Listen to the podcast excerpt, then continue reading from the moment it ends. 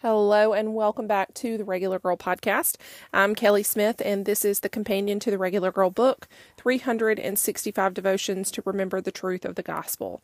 Today's entry is titled God of Wonders. You are the God who works wonders. You revealed your strength among the peoples. Psalm chapter 30, 77.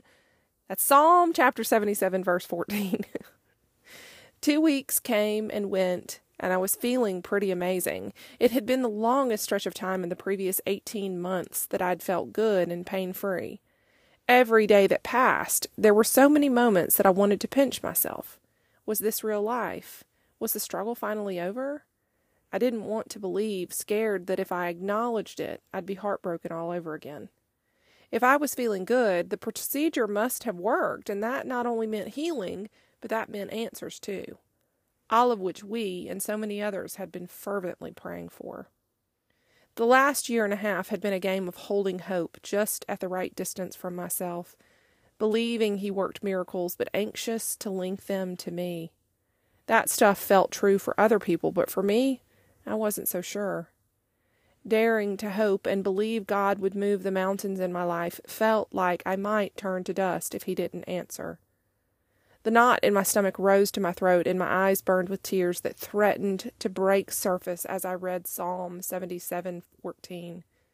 In my fear that this was all a dream, I hadn't truly thanked him. God had worked a true miracle in my life, and I had not yet thanked him in a way that let the fence line come down and the pure, unbridled emotion of how I'd felt come pouring out. I had held it back for so long because I just couldn't feel the pain anymore.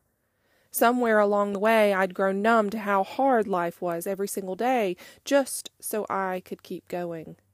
But now, in the absence of all of it, I couldn't bar the door. God is working wonders and miracles in our lives every single day, whether we see it or not. How often does He bless us in ways that we see, but we never take the time to fully acknowledge and thank Him for it.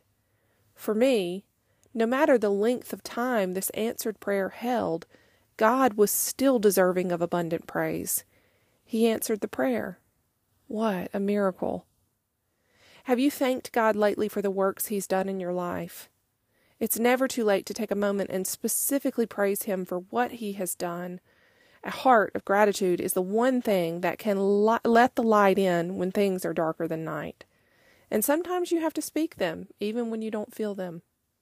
Thanksgiving centers our heart and takes the suffocating emphasis off of the overwhelming.